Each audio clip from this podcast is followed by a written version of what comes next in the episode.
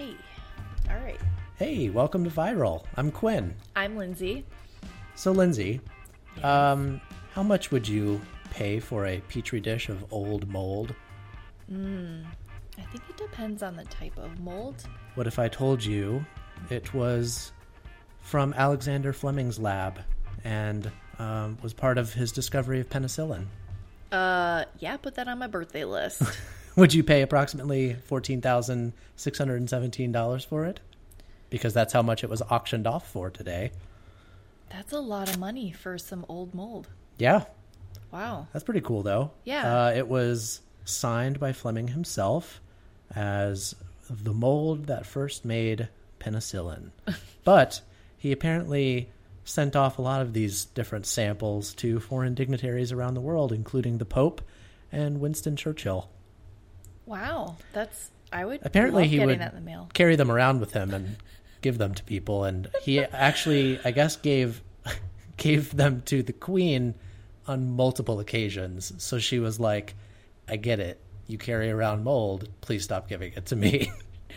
He was totally that guy. The, uh, hey, uh, I got, I'm dropping this new album. Uh, it's called Old Mold. Old Mold. I guess it was in uh, one of his niece's care for the past ninety years, and the family because he gave it to decided, her right. And was like, happy birthday. And she's like, why does my uncle keep giving me yes. mold?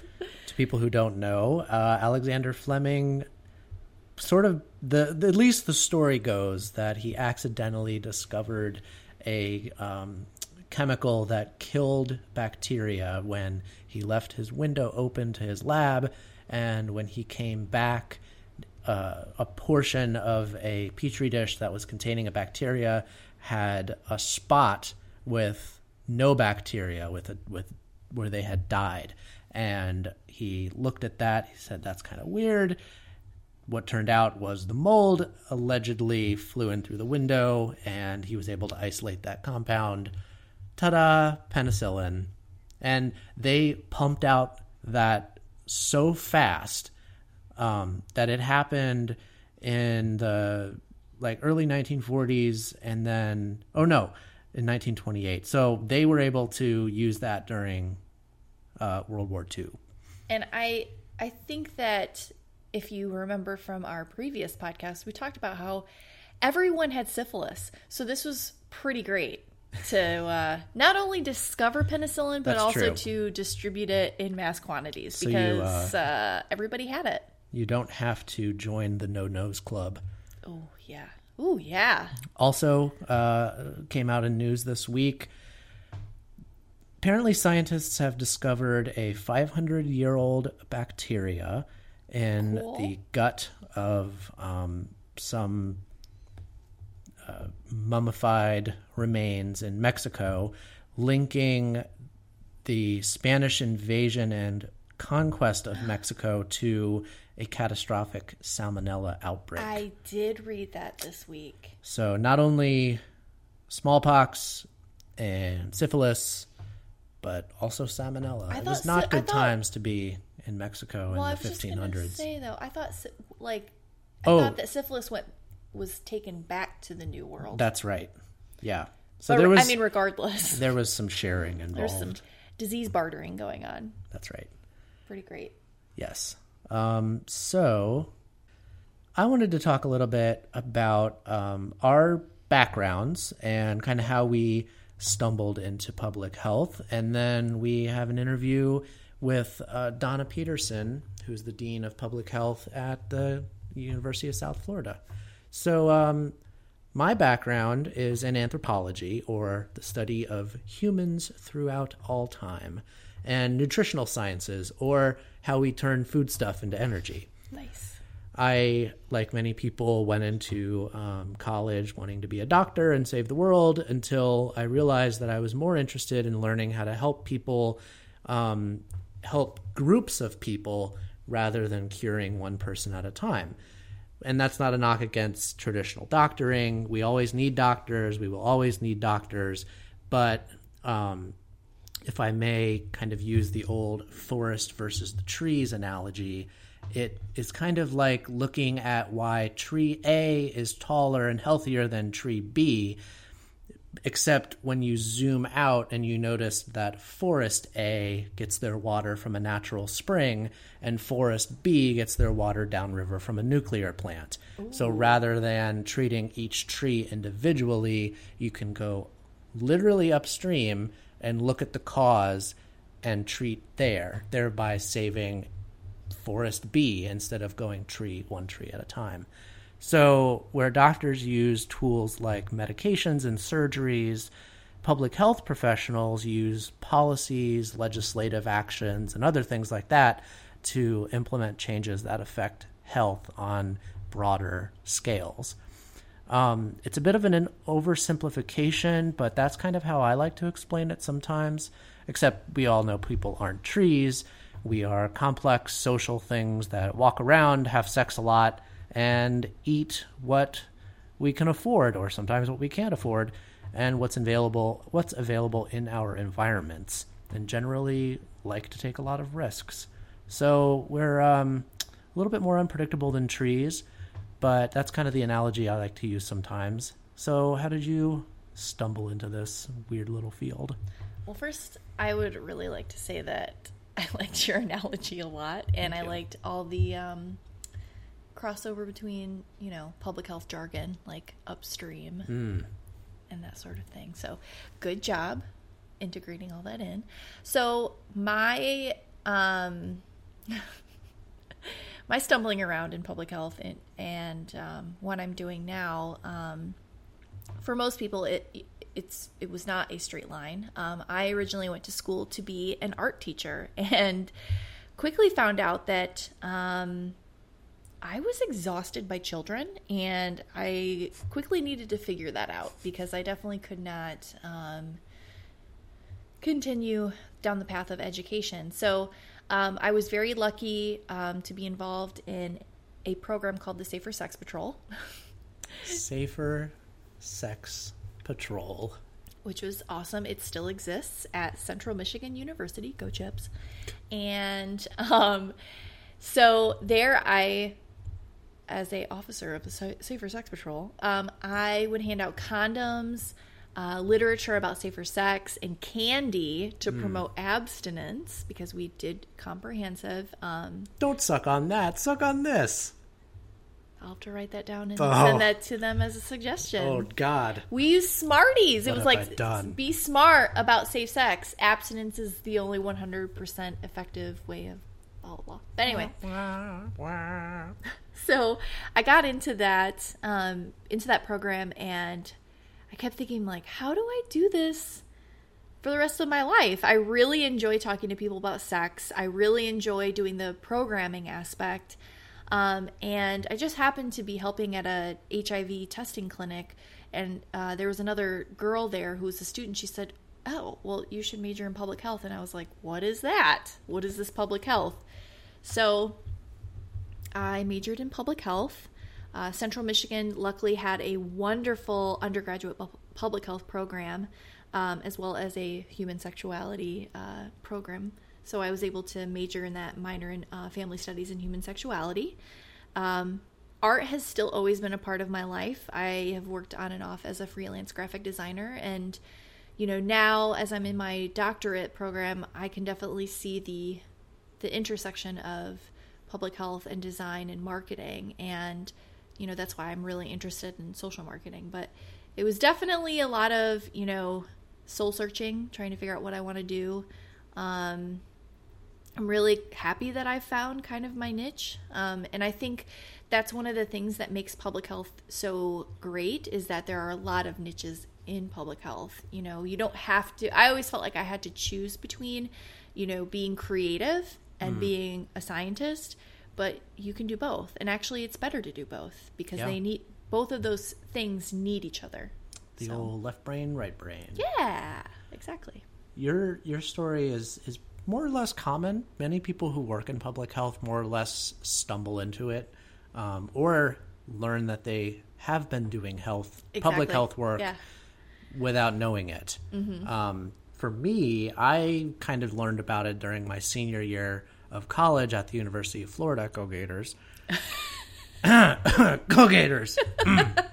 Ooh, I, all right. Excuse me. I went to a graduate school fair, mostly for the free pens and the slice of pizza. And candy. And sometimes. candy, sometimes a t-shirt if you're lucky, or a Frisbee. Um, and ended up talking to someone from the College of Public Health. It was kind of a light bulb moment for me, Ta-da. similar to what you had, because I had no idea what I wanted to do after graduating and was having that that crisis moment mm-hmm. that many college students experience. I want to help people, but I don't know how. Um, after I decided to go to graduate school for public health, I did a fellowship, and I pretty much felt certain that this was for me. Um, now, traditionally, and we'll talk about this a little bit in our interview as well, but public health professionals work in one of two fields, government or academia. This is kind of misleading because there are people whose jobs affect the public's health in almost every single field imaginable. Yep.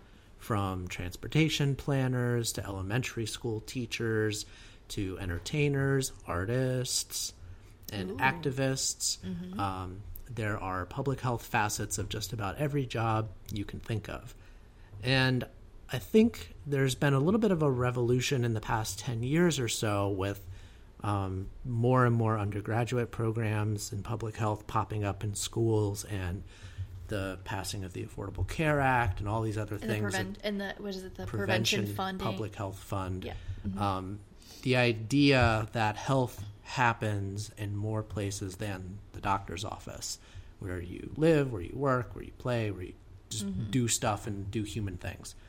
Um, don't do non-human things. Don't do non-human things unless you are a, a non-human. Yeah, and then we can't help you because I don't know anything about public health of non-humans. That's right. Um, so with that, we will turn it over to our interview. Do you have anything else you wanted to share? I can't think of anything right now. I, I will just say that I, it's taken me a very long time to really figure it out, I guess, because even as I got into my M P H program, well, I still don't know what I'm doing. Yeah. Well, I mean, I just want everyone to know that it's okay if you don't know what you're doing. Um, because we're all constantly trying to figure it out. Yeah. And, you know, it's cool to just kind of like go through that journey and like test a few things. Or as um, the comedian Pete Holmes says, do stuff and feel happiness. I like that a lot. That's I feel my like motto. I really like that a lot. Yes, I think that should be, that should just be every college student's motto. As long as it's legal. That That's true. I'm, I don't want to promote anything that's illegal. We're just getting started, you know? Oh, boy. Yeah. All right. Well, let's let's uh, let's listen to this interview. How All about right. that?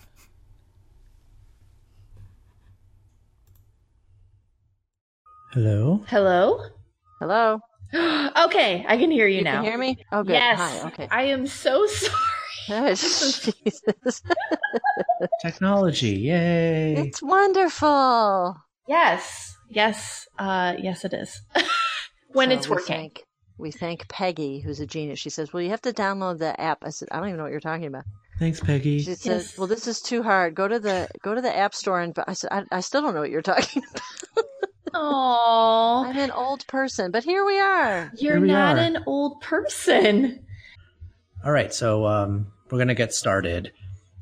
Today we have Donna Peterson. She is the Senior Associate Vice President of U S F Health at the University of South Florida in Tampa and Dean of the College of Public Health. She is an author, a professor, and member of numerous advisory boards. We are going to talk to her about the future of public health education and uh, how we need a dedicated public health workforce now more than ever. So welcome to the show. Welcome. Thank you. Yeah, thanks for being with us, Doctor Peterson. We really, really appreciate you taking the time. You're very welcome.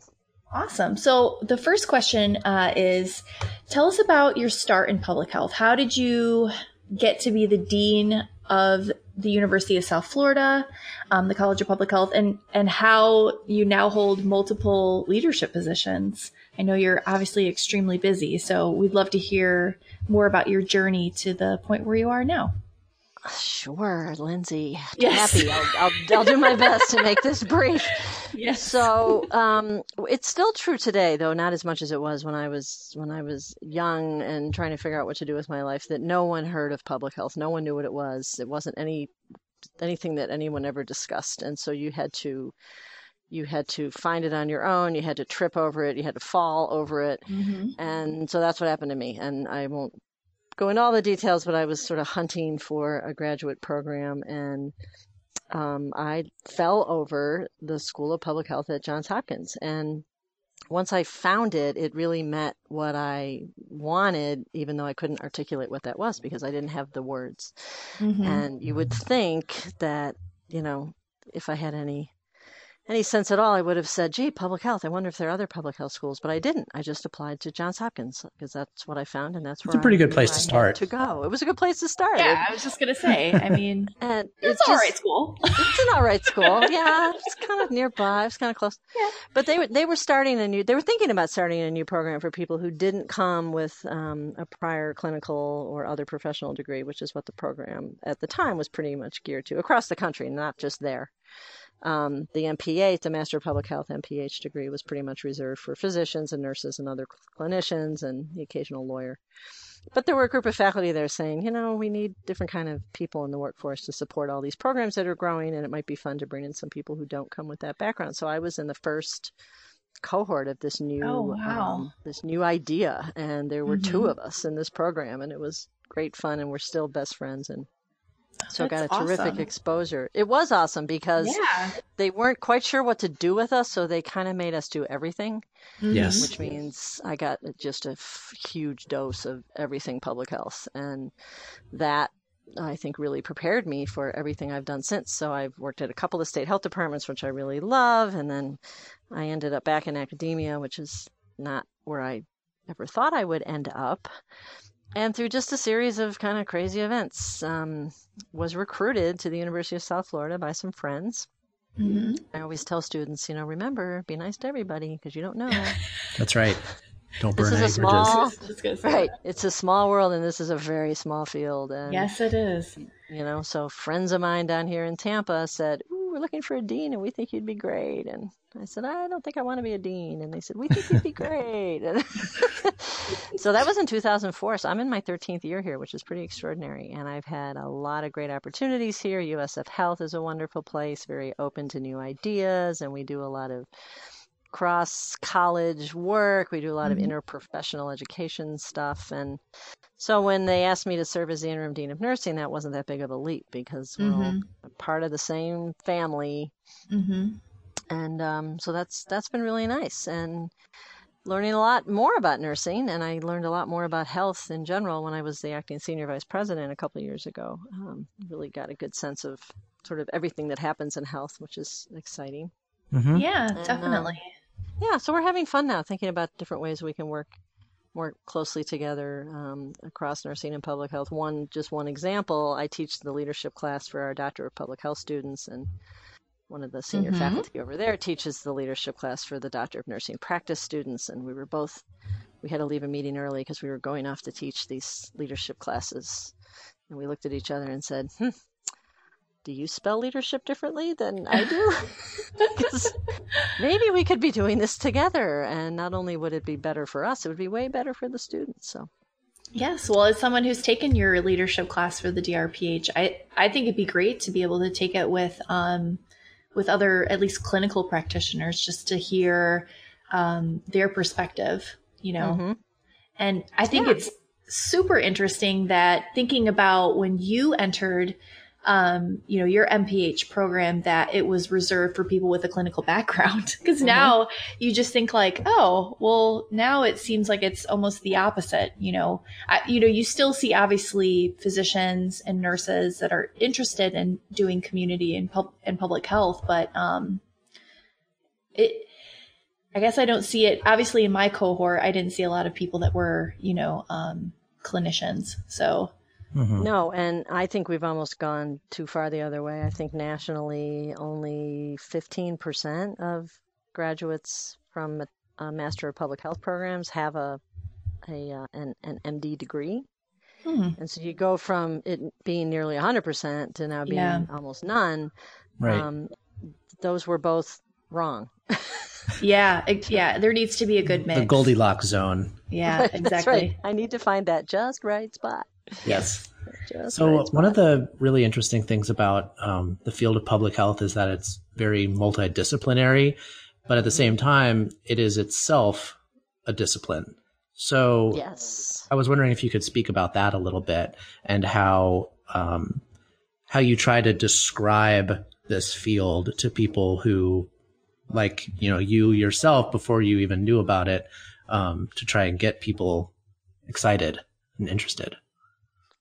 So I like to refer to public health as as a, a profession um, made up of many different perspectives. So all the disciplines of public health and all the disciplines that relate to public health help create the profession of public health. Mm-hmm. Um, if that, you know, that sort of makes sense at that level. Um, the dean of the Hopkins School of Public Health many, many years ago write a, actually wrote a paper for Public Health Reports where he said, public health is not a profession, it is a goal. Mm. And oh, that's an interesting way of we still framing. Talk about that. Um, the Welsh Rose Report of nineteen fifteen, which actually laid out the blueprint for education in public health, also spoke to this and said, you know, public health is a goal and it needs many different people from many different perspectives to work toward it. I like that. Um, mm-hmm. Right. And, and that's that's true. So I don't know why both can't be true. That's true. Or all gonna, three can't be true. Right? Yeah. I'm yeah. going to put that right. into my toolbox for the next time my grandma asks me what I do. Yeah. yeah, exactly. And we all we all have that we all have that challenge, right? My mother still doesn't know what, what, what I do. Um, but it is a goal, and it's a goal, and you can ask anybody, and people have done this. They've done these surveys, and if you say, you know, are you a supporter of public health? They don't know what you're talking about, but if you say, are you a supporter of opportunities for everyone to be healthy and healthy environments and healthy air and water and food and safe roads and safe workplaces, people overwhelmingly say yes, of course. Yeah. And there's kind so, of a reactive public health and a proactive public health where we really only hear, t- tend to only hear about public health issues like when there's a national crisis or something really right. bad and scary is happening, like Ebola a couple of years ago, Zika. Right. last year. But in reality, there's also this proactive element that's looking at laws and regulations to make sure that our drinking water is safe and that, you know, just all the different things that go on behind the scenes. And um, I think a lot of people don't know that um, right. because it's like, if you're doing your job right, nothing happens. Mm-hmm. Yeah. Exactly. We're the behind the scenes. Yeah, and that's a hard thing to sell to people, to say, look, yeah. don't you understand what didn't happen because I was here? yeah, you know, exactly. That's, that's very, very hard. And, you know, the diseases you mentioned, there might have been many others were it not for all the surveillance and all of the environmental things that we we do and the policies that we put in place and, you know, all the things that we try to do to stave off those things. And, yeah. you know, occasionally there's a chink in the armor and we see these things, but people don't mm-hmm. appreciate that these diseases are with us all the time. Yeah. Yeah. Um, so I know that you're um, a part of the, you know, Framing the Future Task Force. So I kind of want you to talk about what that is and how you're involved. So the Framing the Future Task Force came out of the Association of Schools and Programs of Public Health. That's the organization of all the accredited schools and programs across the country and increasingly around the world. And I was chairing the education committee um, at the time. I think this must have been twenty twelve or twenty eleven. I don't I don't remember.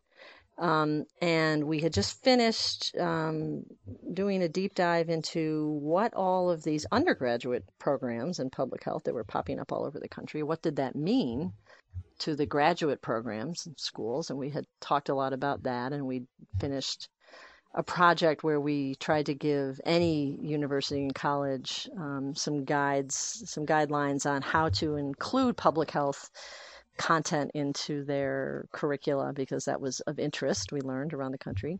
Mm-hmm. Um, but because we had done that work, then people who were who had public health degrees or who wanted to start public health degrees then said, oh, well, the Association of Schools and Programs of Public Health actually cares about undergraduate education, so let's ask them what should be in these in these new undergraduate degrees.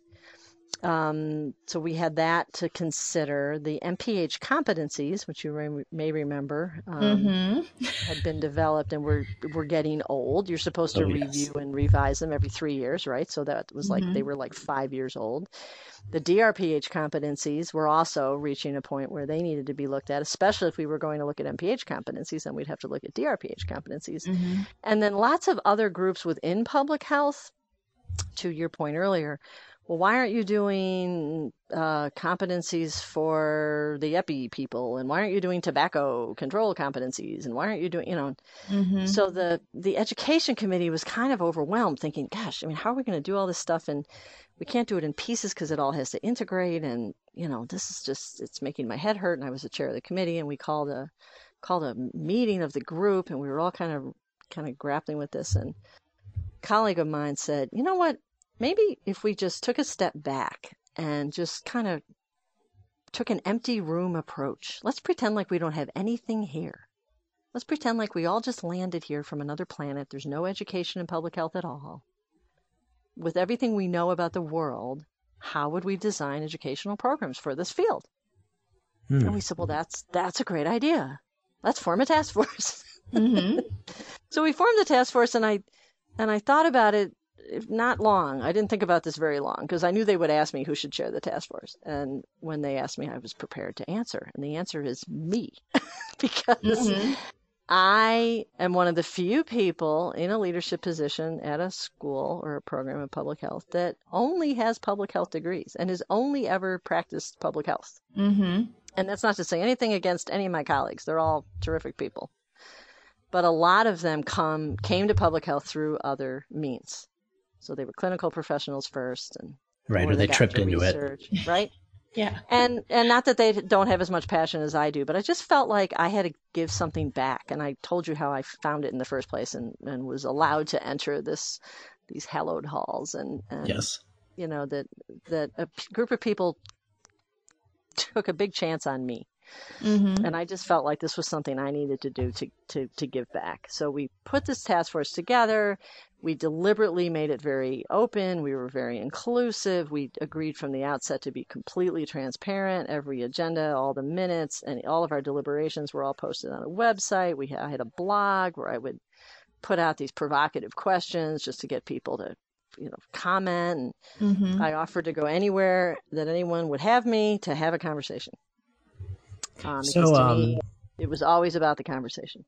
Yes. I have a question. Uh, so this, the Framing the Future Task Force and um, your work with the School of Public Health is very um, centered on those those deliberate public health professionals who are choosing this as a career, and we want to mold them to be very competent and ready to enter the workforce, whether it's governmental, non-governmental, academia, whatever. But we also have people who, like you said, have been doing public health type work, and maybe they don't know they are, or they want to learn more. And there's also kind of a like training in place element where you've got like transportation planners who are now learning about complete streets policies and how they can affect the health of a community. And um, you've got a lot of people who are like in their mid career already who are kind of going back and learning about public health from their specific branch of the tree. And um, are you involved in any of that? Or like, do you have any, any thoughts about sort of the those mid-career professionals who are doing public health work but don't know it? So I'm smiling because the Framing the Future Task Force did all the traditional things you would expect. We came up with guidelines for the undergraduate degree. We rewrote the sort of principles around the M P H. We rewrote the principles around the D R P H. But then we did two very important things, which are the two things you just said. One was we put a group together to think about all the other professions who contribute to the public's health. Mm-hmm. And right, public health as a goal, not as a... As a goal, exactly. Yeah. And we called it population health in all professions. We did that very deliberately. We didn't call it public health. We called it population health. And we had a wonderful group of people. That that group actually got so big we split into two.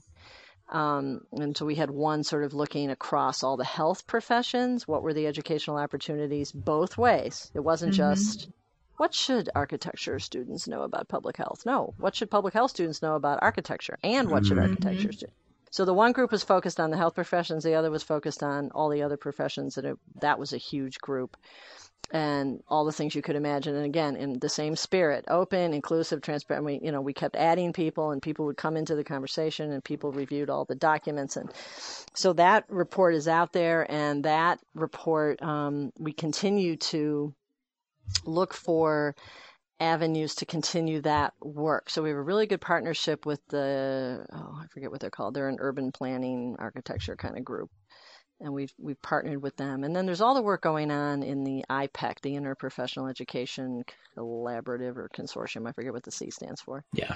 Um, and that, that work is, is, is ongoing. But you'll also see in the new um, accreditation criteria for schools and programs of public health, which was the other then outcome of all of this work. So the mm-hmm. task force was doing all this work and we were issuing these reports and I was running around the country and continuing the conversation and every national meeting we could speak at, we did, and, you know, continuing mm-hmm. the conversation, getting people excited.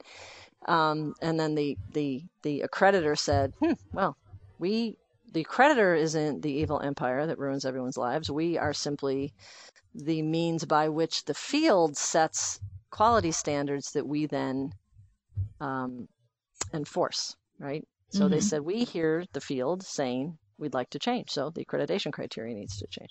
So you'll see even in that accreditation criteria, a nod to this idea that we want to see more innovative programming. We want to see more interprofessional Uh, mm-hmm. learning opportunities all across, you know, both ways. That's all in yeah. there. And then Very the other cool. piece, the last expert panel that we kind of jumped on at the last minute was with our practice partners, the state health officers, the local health officers, A P H A, who said, hey, we can't let this whole Framing the Future effort go by and not speak to the many, many, many, many people working in public health and related fields who have no training at all and who need, or who do have training, but it's old now, you know? So it's both the kind of post-professional training for people who have credentials. It's the ongoing professional training for people who don't. And it's again, the cross public, private, different sectors, you know, all of that. We believe is one of the responsibilities of accredited schools and programs. And you'll see that in the new accreditation criteria as well.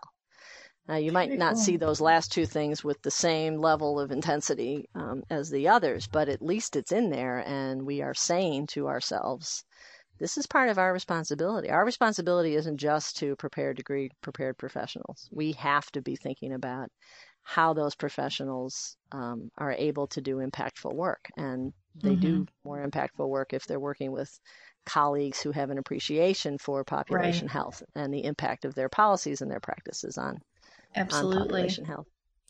So I'm just thinking about, you know, um, those just young, you know, bright-eyed uh, kids that are looking, or maybe they've just heard about public health, or maybe they're considering getting a graduate degree in public health, or um maybe minoring in it because um, they're interested in nursing, or they're maybe they're pre-med. What advice would you give to a young professional who's thinking about either going straight into public health or adding it to kind of their, I guess, their arsenal of um, academic tools for the real world, I guess? Yeah. So no surprise to either of you. I mean, I'm, I'm a huge fan of I would as hope many, so. as many undergraduates or even beyond. I mean, the task force actually was going to dive into K twelve and then we just ran out of time. But, mm-hmm. um, so with that, putting that aside, um, as many undergraduates as possible should be exposed to public health, to what, what is it? What does it mean? How does it affect your life? How are, what, what should you be attending to in your environment, in your community, in your, in your policies, in the, in the, in the, in the policies that are being created around you? And mm-hmm. I think the more people that understand that, no matter what profession they, they go into, that's good for all of us. I mean, you know, we started this conversation with no one knows what this thing is. It's mm-hmm. they don't yeah. see it because nothing happens. They don't think about it as a career path. Well, that's partly on us. I mean, we haven't explained it well. We haven't helped people understand how important it is to all of our lives. Um, and it is yeah. our lives. It's not yours. It's it's all of ours.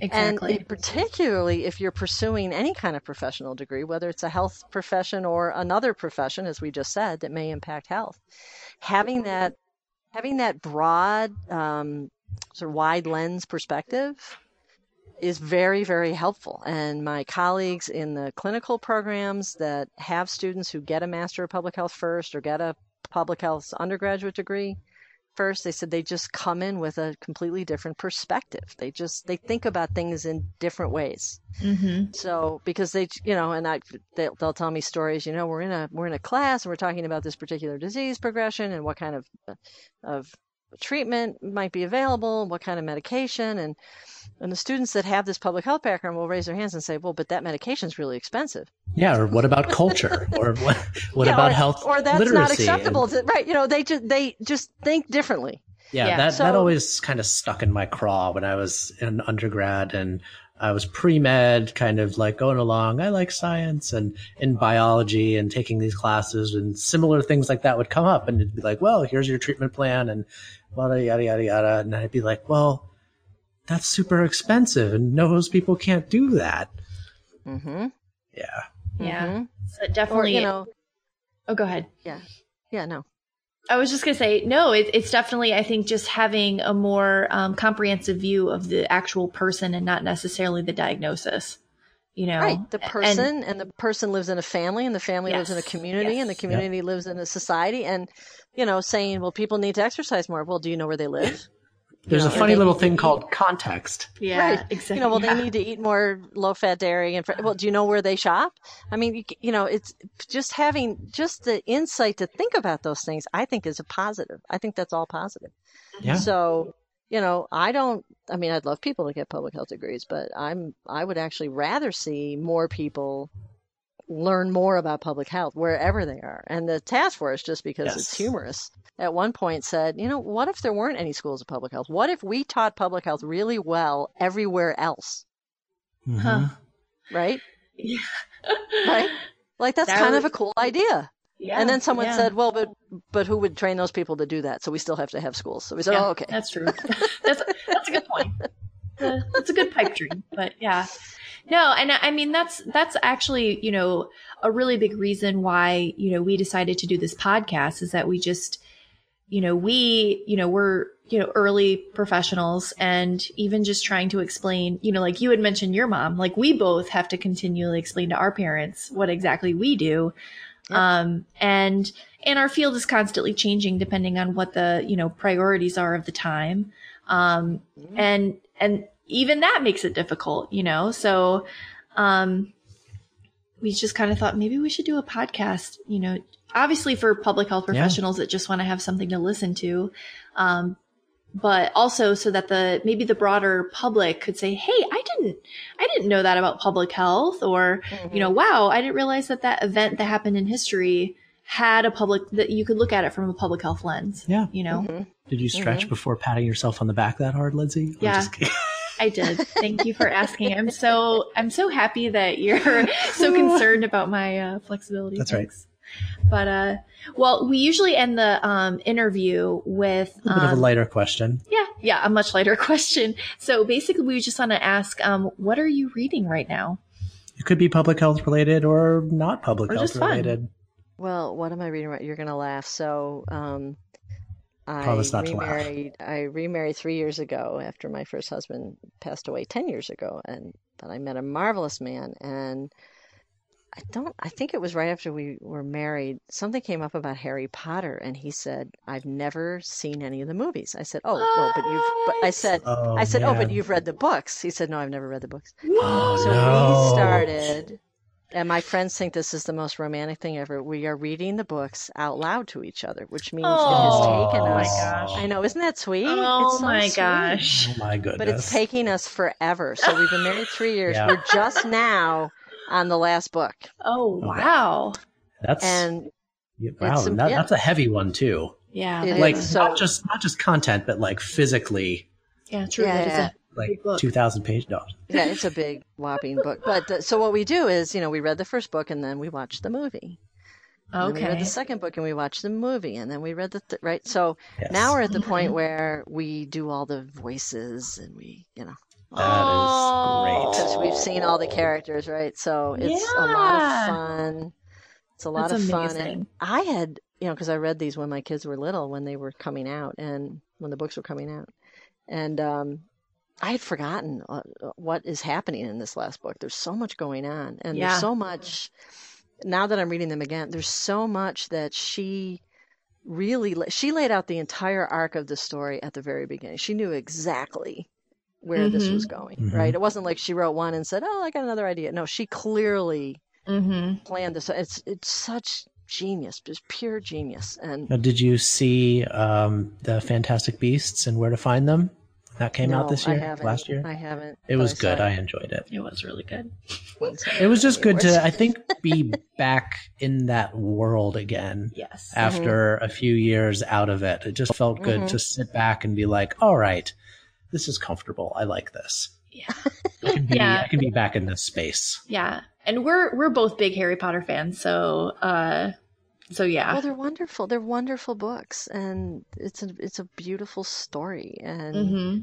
you know, I remember my, one of my daughters was going to camp right when the last book came out and they had like, they sent letters home and there were signs all over the camp that if you divulged the ending, you were sent home oh. immediately because oh, not man. everyone had wow. finished, right? You know, and yeah. I thought, well, that was really kind. And the kids were all very respectful. No one said anything. That's and, good.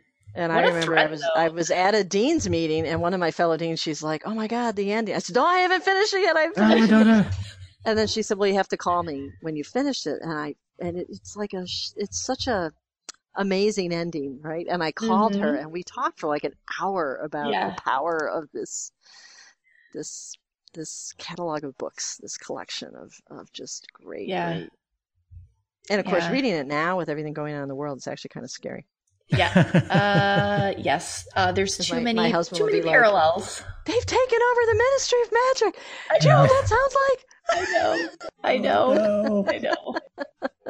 I have those same thoughts. Oh man. Yeah. Oh so yeah. That's what I'm. So I will eventually finish this, and then I can go back to reading other. reading other yeah. Well, I'm luckily, really glad to hear that you're reading those. Yeah. No, I think that that's awesome because you know, like we um, in in previous inter interviews, we actually so we interviewed uh, Doctor Alfredo Marabia, who's the editor in chief of A J P H, and. Um, mm-hmm. You know, he reads like three different books at the same time. But they're like history yeah. textbooks. Yeah, they're yeah. they're things that it was. It's interesting to get a little window into people's lives to see what's on their bookshelf. Yeah, yeah, yeah. absolutely. Yeah, awesome. Absolutely. Thank you so much for well, talking thanks. to us today. Thanks to you. This has been fun. I'm sorry about the mix up early on. But oh my gosh. Yeah, yeah, no, we're we're really happy to have you. So, um, yeah. Well, you have a wonderful afternoon and. Thank you. I guess we'll have to talk when you're done finishing. Finish. Well, no, you already know. You already know the ending. I already know, but I'm not going to say anything. Okay, I was just going to say that's good. Yeah, don't don't ruin it. All right, but, my friends. Thank you. All right. This yeah. has been fun. Thanks. All right. Bye. Bye. Bye. Thanks for listening to Viral. This podcast was written and produced by Quinn Lundquist, that's me, and Lindsay Grove. Our theme is "Take Your Medicine" by the Quick and Easy Boys. If you like our podcast, let us know. Leave a review, tell your friends, but most importantly, make sure to always wash your hands. The Quick and the Easy Boys. Not only are they quick, but I, they are also the easy. easy. Today's public health fact, we need new blood in the workforce, and I'm not talking about medieval bloodletting. Today, the average age of a public health worker is forty-eight. And some estimates say thirty-eight percent of workers in public health jobs are planning to leave their current positions before the next decade.